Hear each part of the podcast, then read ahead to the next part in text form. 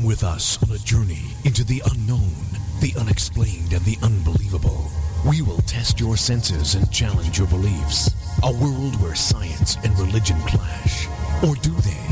You will meet real people and hear real stories, but you will not believe. You will witness strange sights and hear strange sounds, but you will not believe.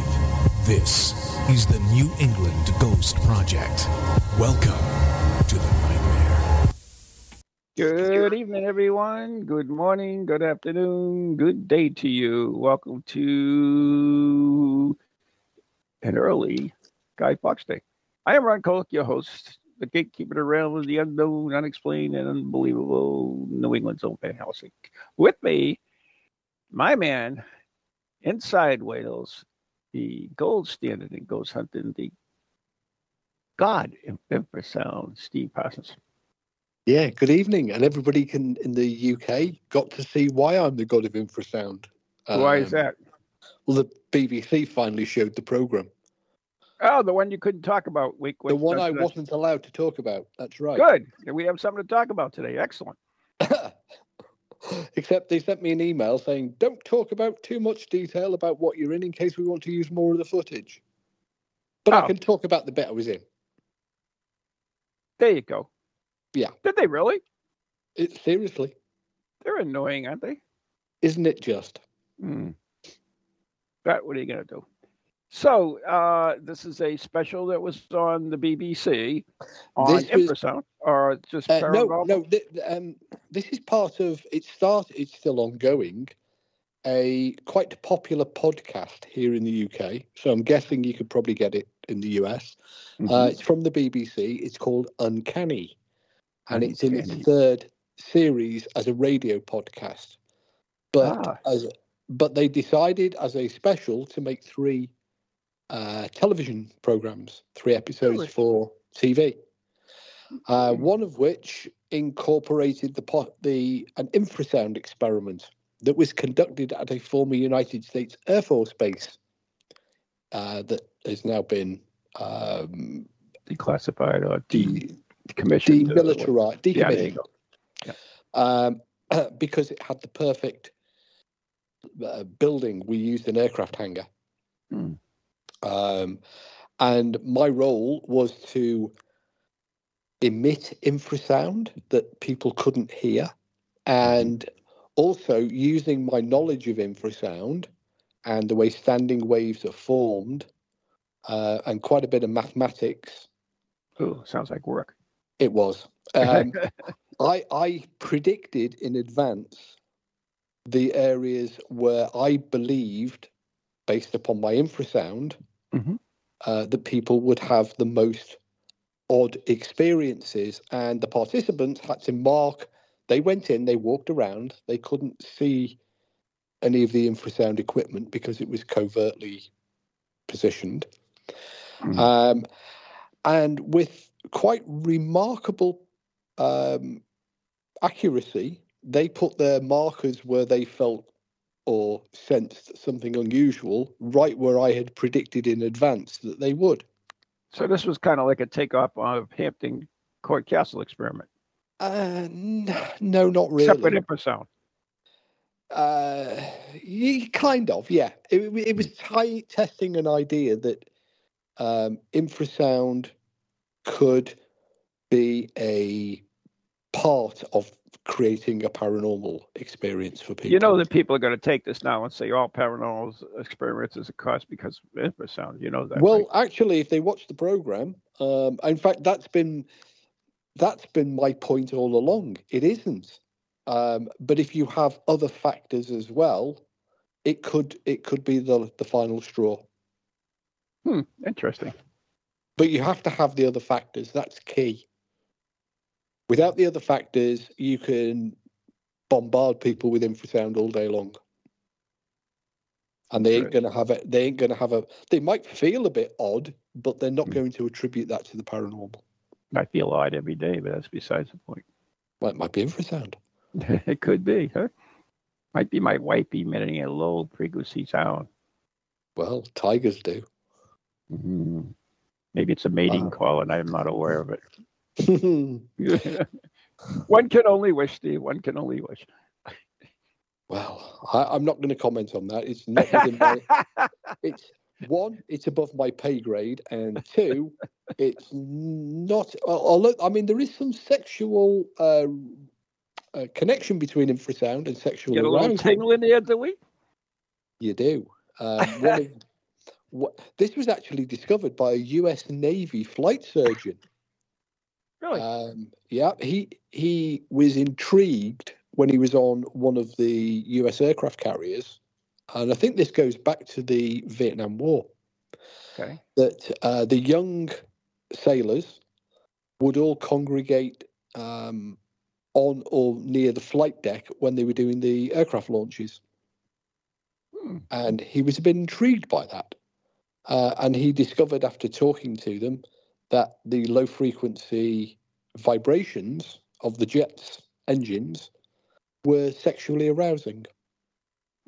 In a way, that makes sense in a lot of instances. I mean, we know that, you know, the, the joke about the woman who sits on the, the washing well, yeah, machine. Or, yeah, yeah, yeah, you know, that type of and, stuff. Um, so, I, I well, want, in fact, when we were in Edinburgh with the infrasound equipment, mm-hmm. doing a, an experiment, the equipment we were using did have some unusual effects on some of the females, and it ended up being nicknamed the Orgasmatron.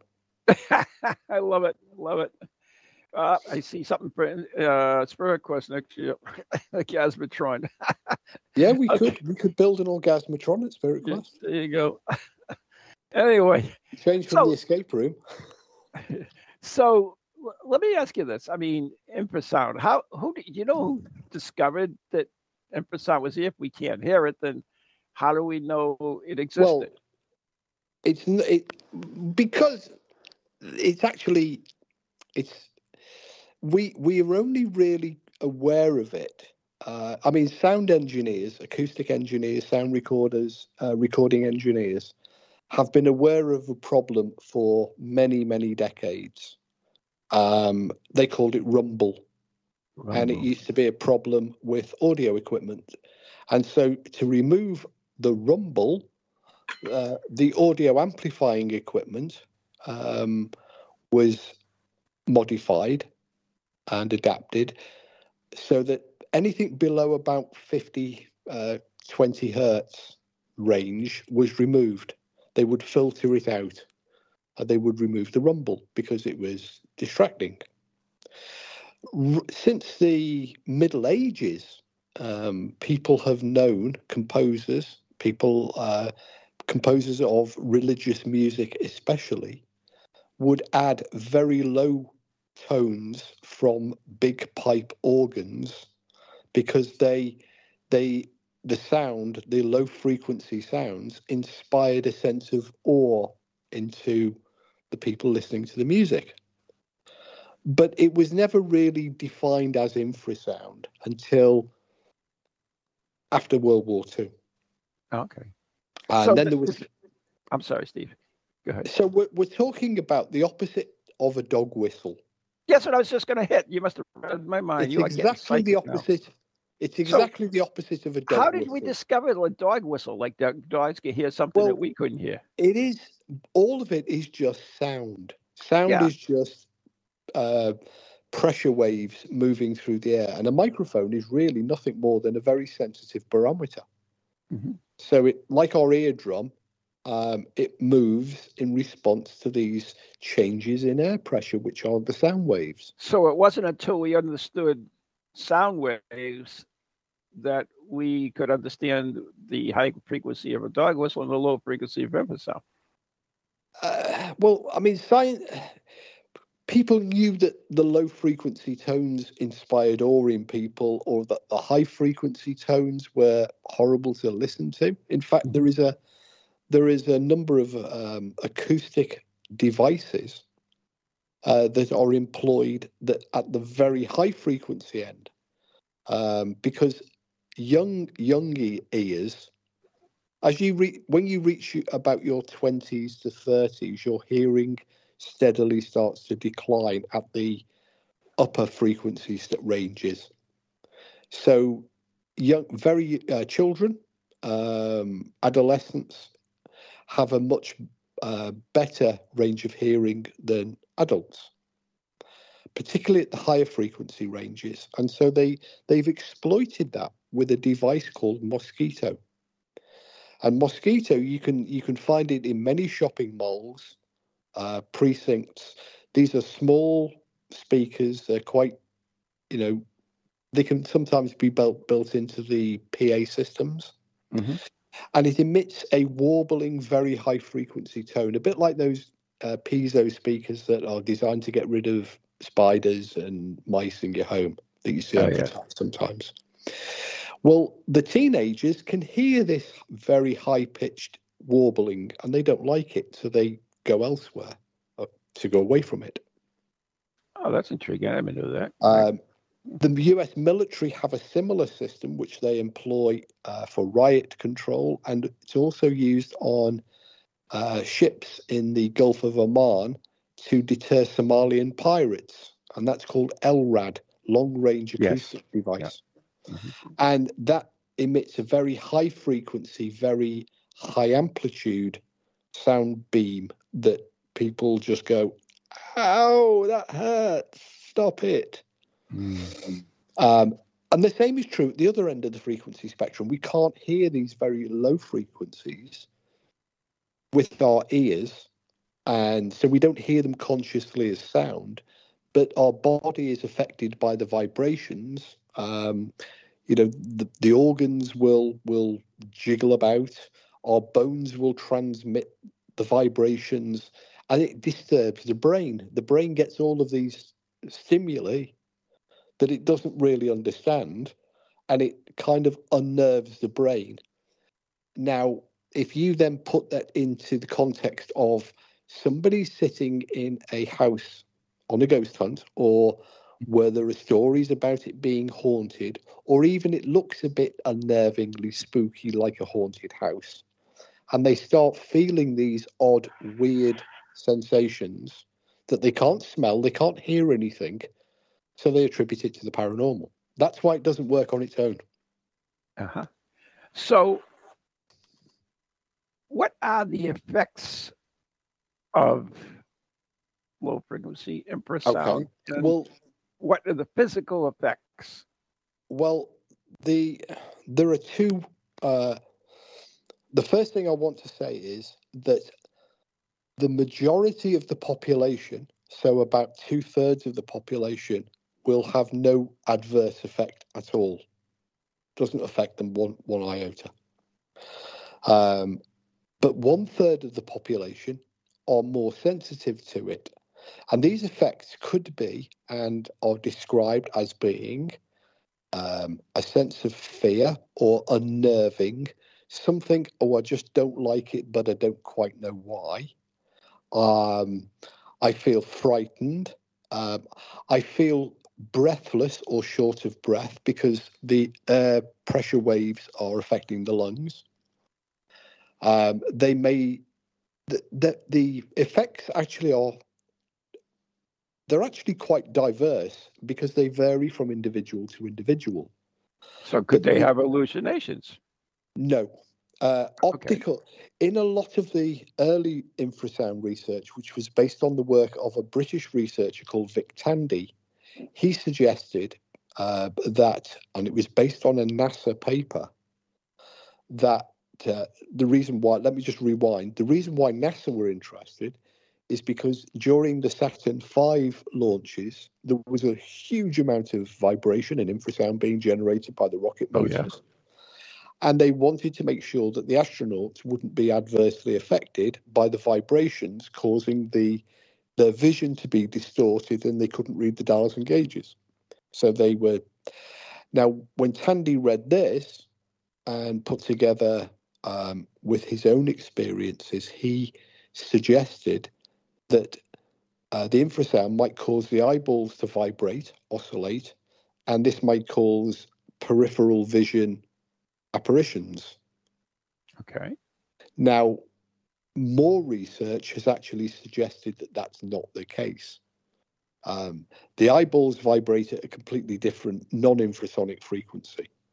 But nevertheless, the NASA paper was actually referring to a very specific set of vibration um, conditions.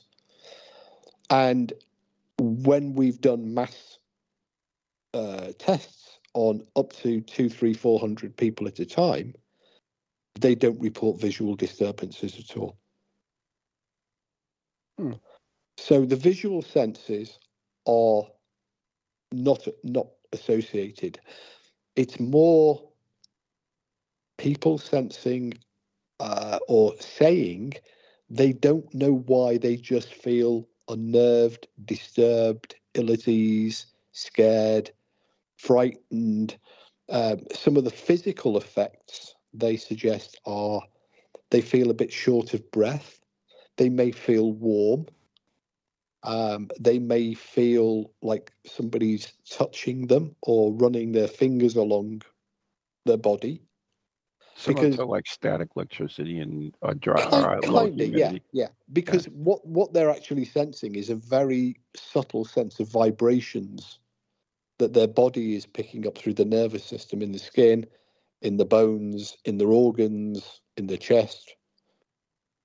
And the brain is trying to understand all of these rather strange, weird sensations because it can't smell it, taste it, or hear it.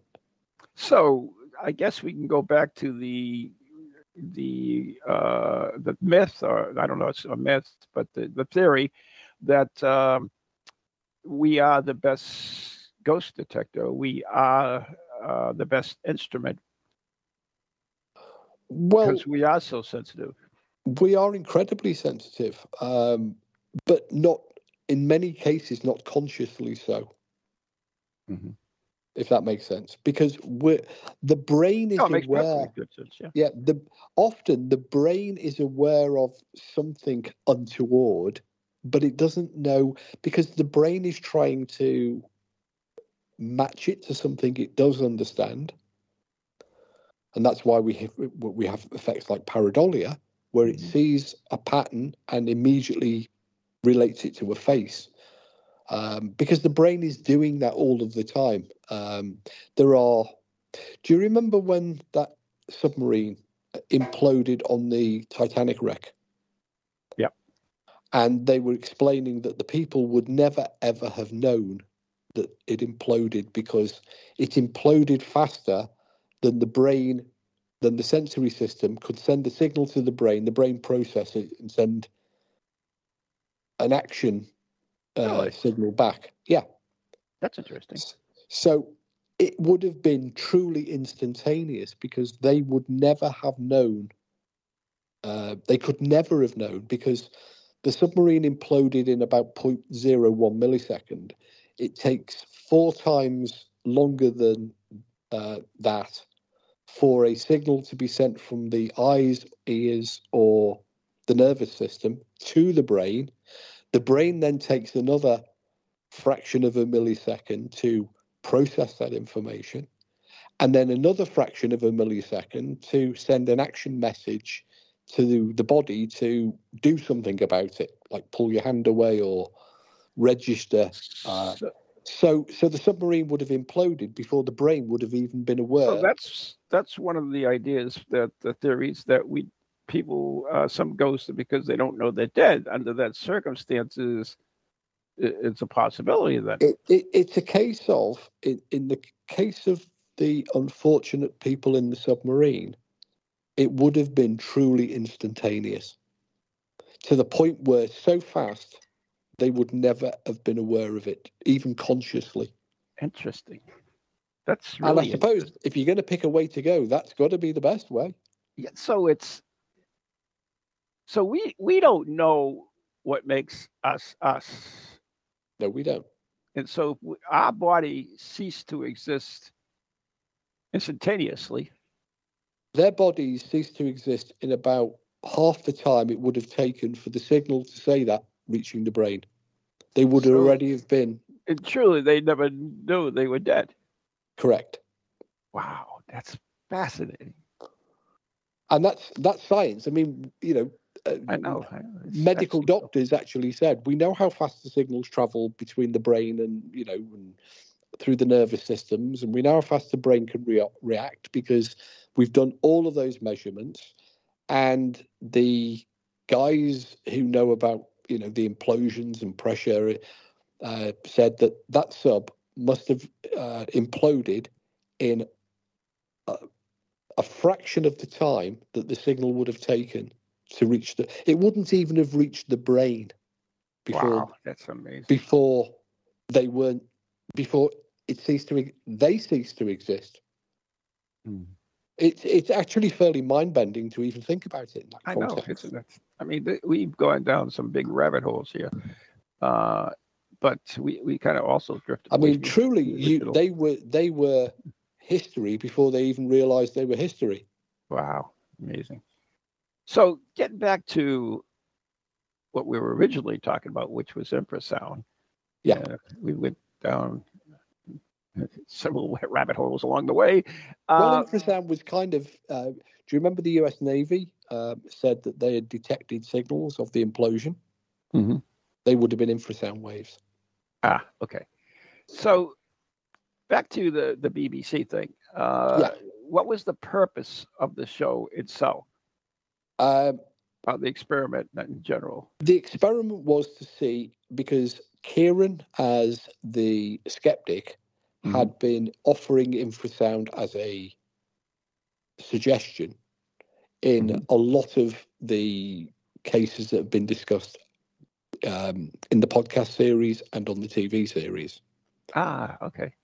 And the believer was saying, but, you know, you keep saying about infrasound and how what it can do. So they decided, let's put it to the test and let's see if it does have these effects on people. Excellent. And it did. Hmm. Because they'd employed the god of infrasound to set it up. So is is did they have a believer in the same same show? Um, there is a believer. Her, mm-hmm. She's a, uh, a lady called... No, she's actually a... She calls herself a parapsychologist. Mm-hmm. Um, but she she's a Scottish lady called Evelyn Hollow. Hmm. Uh, you should be able to actually listen to the podcast. I I can't say I honestly have. Yeah, but you're running, Steve, so I probably will listen to it. No, well, that's the T V show. Oh, okay. Um, I, I don't know if you can get uh, B B C.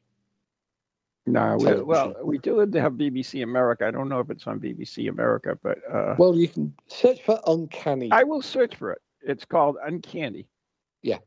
Yeah, we have, you know, I mean, we have other things. We have one called Unexplained and something else. I mean, it, there's a million... I mean, I can't see the B B C not promoting it. You know, it's it's mm-hmm. very heavily promoted in the U K, and I'm sure they would have wanted a, a worldwide audience for the podcast and the T V. Oh, sure, uh, for sure. Episodes. Mm. I mean, it's my se- my section in the program is barely two or three minutes. Uh, yeah, you know, that's amazing. How much time you put into it for two for three? I I, put, I put in forty-eight hours into that experiment. Isn't that amazing for about three minutes? Yeah, people don't understand that totally. They they just don't understand T V. Well, I mean, yeah, no, no. I mean, the experiment took, uh, you know. Five or six hours. We had to mm-hmm. set it all up and do all the right. all the measurements. Before that, there was about you know twenty uh, a day's worth of doing the math. Yeah, um, research. Working working out. Yeah, finding the location. It was me that found the location, and um, so yeah, I did design the the, the acoustic system in order to, to be able to do what it was. You know, you have to generate these really. These these powerful sounds, but and that requires big speakers. Right. Um, but you can't let anybody see them, and hiding them in a, in an empty building is a very difficult thing to do. I would say so. You know, because an aircraft hangar is basically just a big empty box. Yeah. Uh, there was mm-hmm. nothing in it um, apart from the equipment we we we, we we'd installed. And we had to, you know, how do you hide it? Precisely. But we managed. Hmm. and the experiment was a success. So that was a remarkable success, actually. Okay, B B C I, was I, pleased. They were pleased. Um, I, I, I was, I was confident that before we went along, I was confident that I could deliver it. But there is always that sort of, you know, well. So I said we're about eighty percent chance, mm-hmm. um, and I was hoping for higher, and I got we got much higher. Well, now the participants, were they random or were they chosen for a particular uh, reason? Not not exactly random, uh, because the story that they were investigating, or the, the main the main sort of story, was involving a bunch of Oxford students. Ah.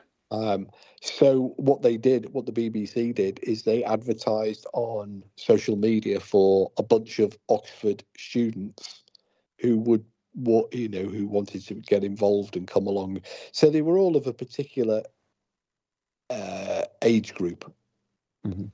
you know, sort of. Um, so this is kind uh, of what Harry Price used to do, advertising for. Well, yeah, but uh, you know, but not, it's not if, if you were, if you were doing the experiment as a as a you know a full experiment, not mm-hmm. a you know not a T V show, you would mm-hmm. design it a little bit differently than than the B B C do, because their their reason for doing it was quite different than you would do it for a science experiment. Unfortunately, we have to take a break right now, but uh, it's been interesting. We had we had, we opened up a couple of cans of worms, I think, tonight, and mm.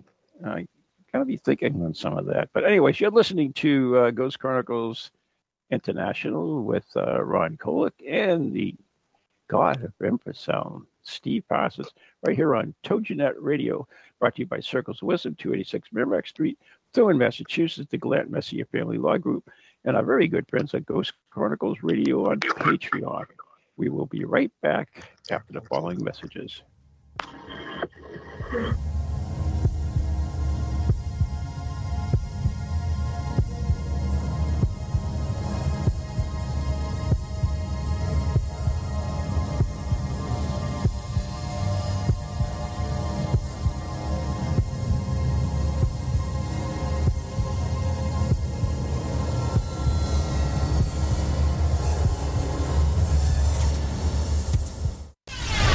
Welcome to Toginet Radio with a cutting edge.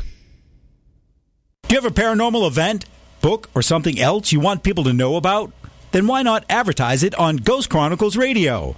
With over one hundred fifty thousand downloads a month, get your message out to an audience that's interested in the subject. We have a plan at a cost that fits your needs. For more information, contact Ron Kolick at anyghostproject at comcast dot net or call nine seven eight four five five, six six seven eight. Located in Illinois, there lies a sleepy little town where nothing is a common occurrence. You going to that party in town tonight? Heck yeah! I only turned eighteen once. That is until the night of celebration. Where the hell is she? Oh, no. No, no, no, Jessica!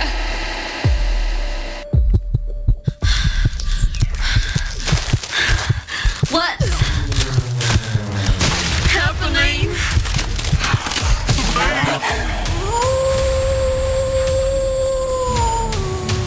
From the creators of Shadowhunters, Bite Me, comes a tale of primal terror.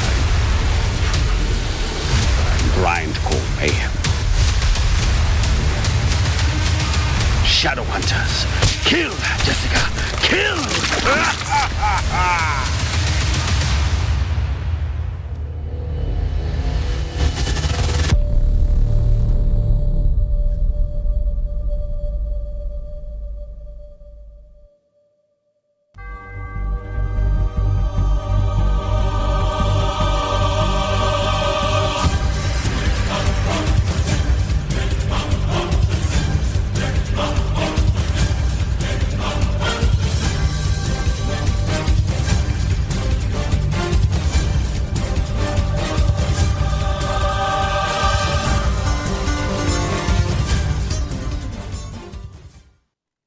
And uh, welcome back to the second half of the first half of tonight's double edition of Ghost Chronicles. This is the international edition, not coming to you from Illinois.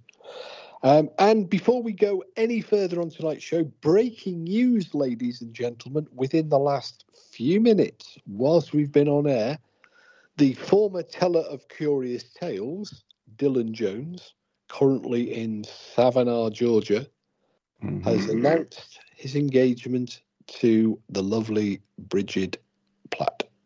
Yeah, I saw that. The kiss by the fountain, so touching. So there you go. Congratulations to both of them. Absolutely. And uh, I believe now Dylan's heading off to the southern border to try and get citizenship. Good for him. He'll lose, he'll lose his shine after he gets citizenship. Well, anyway, moving on. Yes, that was breaking news. I did see uh, the picture on uh, Facebook, though. I found it intriguing. Yeah, literally... Um... I was just shown it during the break. Were you really? Yeah. My wife thrust her phone into my hand and go, they've got engaged. Yay! Oh. So oh. I'll, I'll have to offer my congratulations. I saw the picture, but I didn't look, didn't actually read the caption, which why I didn't know they became engaged. Ah. There we are. Because we have lots of pictures of Bill, Dylan and Bridget wandering about. Like a pair of love-struck puppies. Yeah. Love. At least he's made an honest woman of her. Yeah. Or intends to. Yeah. Well, never make an honest man of him, though. It's too late for that. I'm waiting for him to turn into a you. You know, I'm waiting for the beard and the tattoos. Oh, yeah. There you go. That would be nice to see, wouldn't it? Yeah. Maybe then... get his head tattooed. You know what it'll be? It'll be a giant Ghostbuster logo. Uh, you're probably right. You're probably right. I, I wonder what Dylan dressed up as this Halloween. Oh, I, I would bet all kinds of money and take all kinds of odds on that one. Yeah. Well, mm. uh, but nevertheless, congratulations to the both of them. Yeah. And I hope your I hope their Halloween was better than mine. Really? Oh, well, I spent my uh, in the E R. Oh, they have E Rs in the U K? Well, we call them A and D, accident and emergency. But oh, yeah, I figured you have to book your, you book your accidents and emergencies ahead of time so that you can. No, get in no, and... no. You just rock up at the door and go, and then you know, sit yourself down and. I'm hurt. I'm hurt. They say, I'm yeah, hurt. Well. So are yeah, all these other people. Have a seat. That's it. Yeah, four hours, five hours, six hours, a whole week can elapse before you get seen, but you get seen. Mm-hmm. And nobody asks you for your insurance. Yeah, there you go. So, yeah. Exciting my own, stuff. My own stupidity, so I got to spend Halloween in the E R. Hmm. There we go. And I'm and I'm now can't hear in one ear. Well, I guess that's an improvement. You hear only half of me. That's true. I still hear all those sound effects in the uh, Shadowhunters trailer. Yeah, all those sound effects. You only, you only hear the low ones, you don't hear the high ones. Ah, oh. Anyway, uh, maybe we got a new teller of curious tales in there. Who knows? Anyway. There might be, yeah. I, wonder be a, I wonder if there'll be a little teller of curious tales. Oh, my God, please. I'm drinking my tea. I almost spit it up. Anyways, I wish them the best of luck. So back to the show. I, I wish Bridget the best of luck. Wish who? Bridget. Yeah, she needs it. She will do. I don't know. Marrying an American, though, that's it's kind of like going downhill. Yeah, but like most Americans, she's Irish. Ah, oh, good, good, good. Yeah, there's a there's a chance. Yeah. Most Americans, as it turns out, most American presidents are Irish. Um, mm-hmm. We Except have Obama. No, no. Uh, seriously, I was about to say uh, you had Clinton, of course, mm-hmm. um, George Washington, obviously, Biden, mm-hmm. Trump. His mother is Scottish, which means that Trump is actually eligible for British citizenship. Good for him. And weirdly, during, during a during a visit to Ireland uh, during his presidency, Obama claimed Irish descent. Oh, he claims everything, for God's sakes. Obama. There we go. They all claim everything. You know, Elizabeth well, Warren's Indian, so there well, you go. Since there. The Kennedy, since the Kennedy era, of course. Just because you were conceived in the back of a Jeep Cherokee doesn't make you an Indian. No, but since uh, since the since John, J F K, I think most American presidents have tried to claim Irish heritage. True. We don't. Irish aren't that big of a voting bloc. I'm curious about that. Hmm, interesting. Well, yeah, but look how big Saint Pat's Day is over in Ireland, in uh, the U S. Yeah, but we look for anything to celebrate. It doesn't really matter. true, true, true. Any any oh. excuse to dress up and get drunk. Yeah. So speaking of options, you have a holiday coming up, Guy Fawkes Day. We do.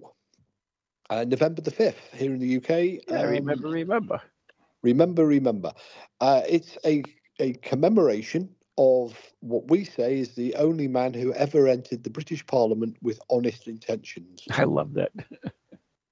um, th- this goes back to the gunpowder plot, which was in, oh God, sixteen something or other, um, when a group of Catholic noblemen um, formed a plot to unseat the Protestant king, Uh, Charles the Second, and have him replaced on the throne.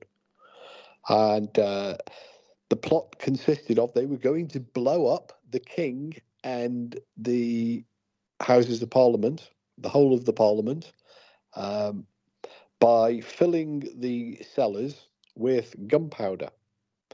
The plot was thwarted, and uh, Guy Fawkes, who was the guy that was found with the gunpowder and a box of matches. Oops. Yep. Waiting for the king to arrive to open the, the state opening of Parliament the next day. Mm-hmm. Uh, he was, which was to be the fifth of November.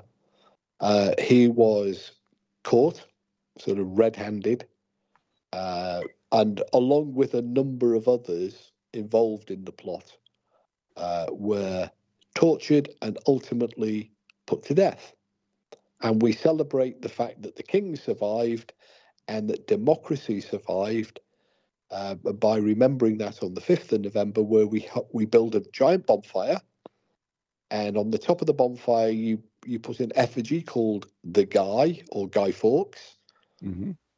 and uh, we set off fireworks. So it's a bit like the fourth of July. Ah, lovely. Except nowadays, it's not politically correct to set off noisy fireworks, so because all the animal people say it upsets their cats and their dogs. So we should do high-frequency fireworks so that there's no sound. Well, what they're asking for now is, in fact, you can actually buy in the U K uh, silent fireworks. Oh, there you go. Which are no fun at all. Mm. But you know the the. Um, The whinging liberals have all turned around and said, oh, we don't like these. They upset poor Fido or Kitty. Mm. Now, you know, this is this is a history, a British tradition, a celebration that was, as up until twenty years ago, was a much bigger celebration than Halloween in the U K. Um, and it was something that every kid looked forward to, you know, growing up. It was the big event of, you know, of the sometimes, you know, nearly as big as Christmas. Mm-hmm. Uh, but now it's been spoiled because people are giving in to the, the you know, the uh, the retailers, the the organisers of firework displays are all giving in to these whinging individuals who say it upsets their cats and their dogs. Well. What are you going to do? Well, we do what we do every year. Buy the biggest, loudest fireworks that we can find. Yeah. I, I, so what is torturing before you kill anybody? Can't you just kill somebody oh, in the U K? Well, no, what, the reason they were tortured wasn't vengeance, uh, because that's not allowed. Um, they were tortured in order, you know, so if you don't tell us who else was involved in this conspiracy, because they just found the one guy with forty, you know, forty barrels of gunpowder and a box of matches. Um, so they wanted, you know, him to confess and to spill the beans on his co-conspirators. So torture was used as an incentive. Oh, an incentive. An incentive to tell the truth.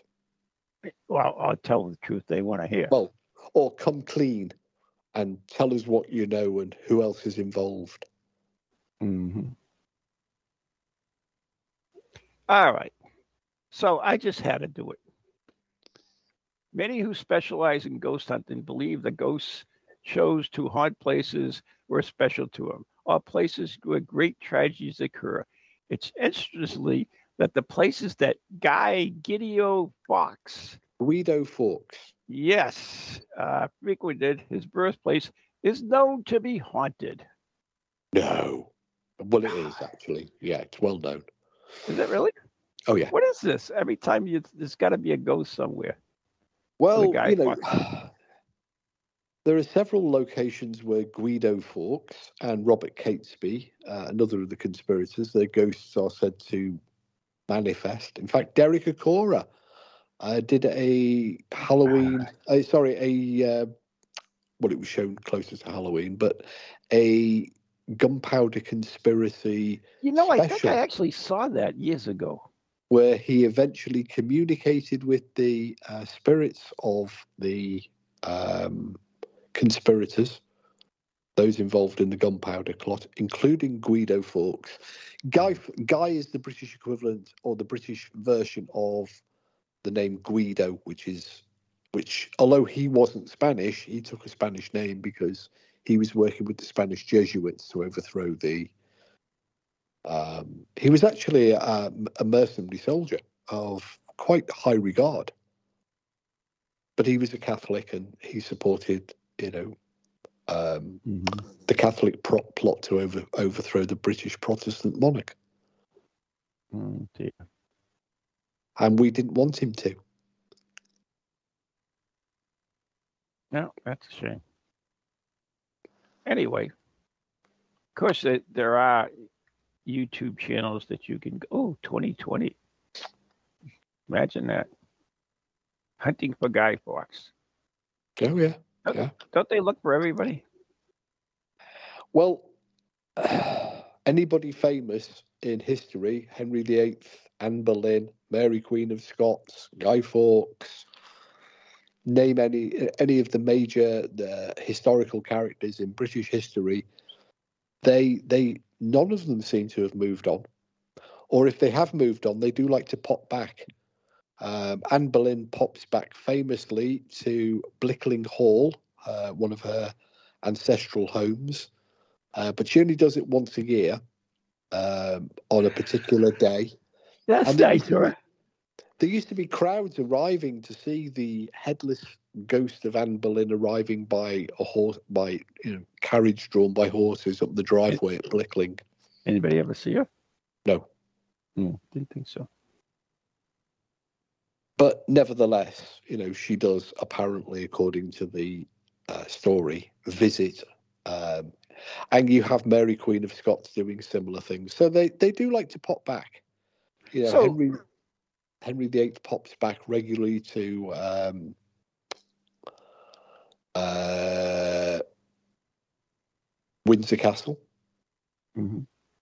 where so, repeatedly he was seen by King Charles. How many... How many people have seen the, the nun from Borley?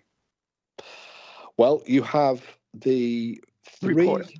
I think it's three Bull sisters um, who saw her simultaneously when she uh, appeared on the twenty-eighth of July. There was a number of other site reports uh, from members of the household or local Uh, farming community who saw the figure leaning on the um, garden gate, the main entrance gate, looking mournfully out across towards the church. Uh, and there's so probably in total uh, nine or ten reports of the nun at Borley. At different times, too. At different times. What was and the latest, de- latest sighting? Le- reputable sighting? Uh, the latest sighting I know reputable. of was in... Like, well... I'm sure there are like six thousand amateur ghost houses and reports. Uh, so the, then, well, reputable, possibly the eighties, there was a report and included uh, a photograph. Oh. Uh, w- which had a figure that looked a little bit like a, a human sort of nun, you know, figure draped. Or kind of misty thing. Yeah, very misty.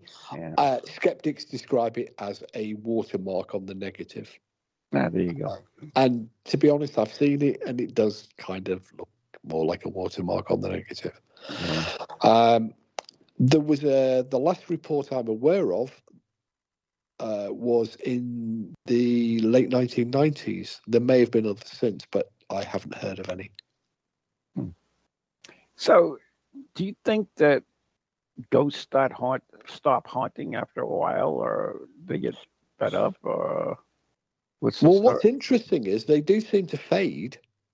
Hmm. Um, it, you know, all, all the uh, so what you have um, in some cases um, going back in, you know, what, going back in time, the reports of the phenomena are more active, more visible, noisier. Um, if it's an apparition, it's clearer. And then over decades, they tend to fade to uh, less distinct apparitions. Uh, the, uh, the sounds become less distinct, less clear.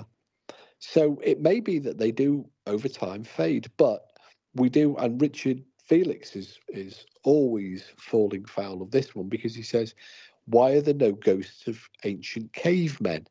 Mm. And in fact, in the literature, in, in the records, there is actually one or two attributed to, um, you know, thousands of year old ancient Britons. So um, they may not have faded properly, you know, or they may have been particularly intense at the start. Just... But they, but but hauntings do. I mean, poltergeists, especially, barely last, you know, uh, months, and um, the activity sort of starts small, reaches a crescendo, and then fades away and stops. And that can take place over, you know, less than a year in many many um, instances. So it seems to me that a lot of people would be wasting their time to go to some of these haunted places where that reputedly, uh, you know, like Borley, for instance, and and you were or any of the other castles where that they don't they saw those originally. There were many reports, but under those circumstances that we discussed, then. What are they really looking for? If it's faded away, if it's no longer there anymore? I, I, well, in many cases, I think a lot of the uh, attributions of ghosts are purely historical. And the rest of it then is the human element of make-believe and desire. But interestingly, there is a suggestion that, well, an observation, that yeah, the more a... Uh, the more a location is investigated, the more and more reports come out. And I've often, you know, I've I've seen that for myself here in West Wales, because when I moved well. down, when I moved down here, Pembroke Castle had one, sorry, two ghosts associated with it historically, and there had been, you know, they were written in the in the ghost guides. But as of the present, because it is now on the circuit. And there are lots of ghost hunts and people paying attention to it. The number of ghosts has risen to approaching thirty. Mm, another another case with the Black Monk of Pontefract, um, poltergeist. This took place in the nineteen sixties and lasted the expected about a year and then faded away. Then about a decade ago, the house came onto the market. Um, oh, the store, and now you have every week three or four ghost groups spending the night there. And in fact, it, it even appeared on an episode of Most Haunted. It's even appeared on um, Paranormal Lockdown mm-hmm. and other T V shows. And it is now described as the most actively haunted house in Britain. But there are, you know, whether whether these are real experiences or whether these are a mix of misunderstanding, misinterpreting, wishful thinking, desire. I don't know. Is it, is it, you think it's part of, like, you know, similar to the, the Hampton Court experiment? Again, once again, the people are expecting, and the, oh, yeah. it's a spooky location, uh, therefore. Expectation is, is yeah. it, it, it's like E V P. You know, if you tell, if you give somebody a transcript, you get very good E V Ps. If you draw a red circle around a photograph, people see the anomaly that you that you indicate.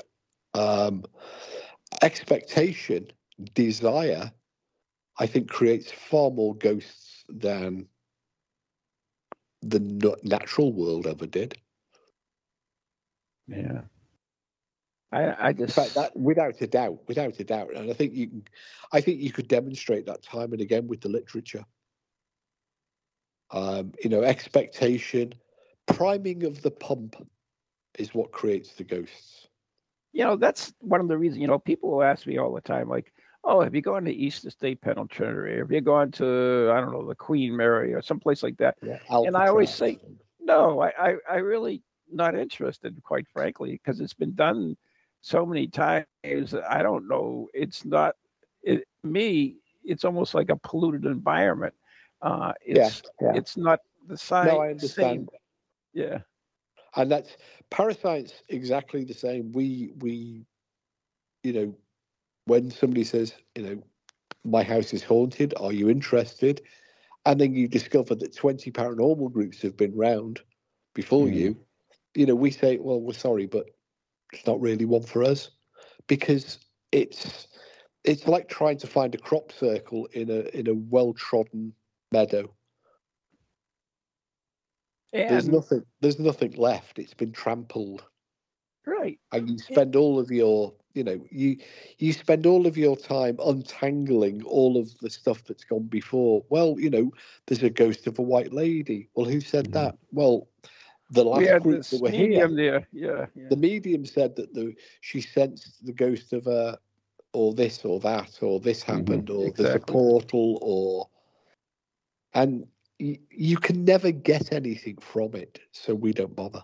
And and you can't, you can't. I mean, you you of course you always present your findings, but you you almost like can't present your findings if they're going to be opposed to the other groups that were there. It's like, oh, that's not what they got, you know. That you get that. And then that you, yeah, then kickback. you spend the rest of yeah, then you spend the rest of the. Trying to defend your your, your exactly no, exactly yeah no exactly, and it, you know. I, I'm not in this for conflict. I'm not in this to prove anything to anybody. And I'm certainly not, you know, in it to publish, you know, a report that you then have to spend the next six months arguing with every Tom, Dick and Harry about. Mm-hmm. Um, it's just, you know, well... Yeah, you're willing, mean, you're willing you to mean? publish your papers for, for peer review. Oh, absolutely. But, but absolutely. That's different. Yeah, you know. absolutely. And we yeah. do. Um, but... You know, when you when you produce some well-founded results and measurements that actually say, well, there was nothing paranormal about the, those sounds because we found the cause of those sounds, here they are, and we can replicate it time and again. It's kind of like the orb, isn't it? It doesn't matter that we demonstrated. Oh. Well, it didn't matter, did it, that we demonstrated that they could be made almost to order. Yeah, but Mayan is different, right? Exactly. ninety now I understand ninety-nine percent, but Maya, look at this is different. This is exactly, really and you yeah. get the same if you go to investigate um, a, a well, a previously well investigated haunted house. What do you mean you didn't find anything? Well, I mean, there was a good example with E V P when when um, the Spiricom machine plans were released. Uh, by George Meek, he he people built their own Spiricoms and nothing happened. They couldn't replicate the E V P conversations that he was getting, and his response was, "Well, that's because we had a psychic, but not just our psychic, me. Yeah, we had the psychic. We had me, and I yeah. was the reason why it worked." Oh right, yeah. Okay, we actually ran out of time, believe it or not. Oh, no, it was, dear. It was an intriguing conversation today. I, I well, enjoyed it. Anyway, next, hopefully, next I get. Well, next week we're off to Australia. Oh, finally! Yeah, that's next week. Yeah. So, what's the deal with the uh, the Cat in the Shadows? I've been getting all these kind of messages from that. Uh, running out of time. Well, a lady called Kat who runs the podcast Kat in the Shadows. And uh, she's going to be our guest next week, and she can tell you all about it. Excellent. Okay. If you, do you have can to go figure though. out the really complicated time zones. I'm so confused. Anyway, you've been listening to Ghost Chronicles International, Steve Parsons and Ron Cole right here on Toginet. And stay tuned for Ghost Chronicles Book of Shadows. Ooh. Something new as, as Ghost Chronicles goes uh, four point three on this one. So there you go. All right, so good night, everyone. Be safe and see you next week. Good night.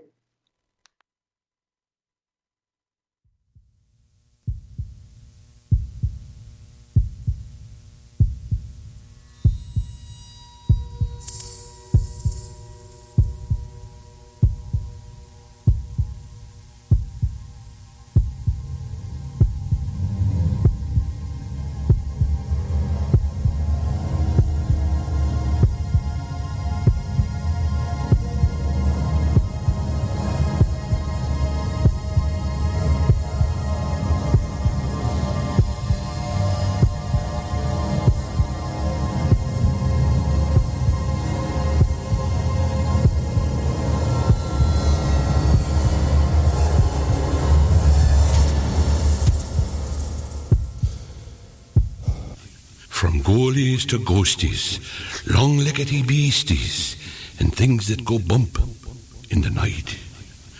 Deliver us, good Lord.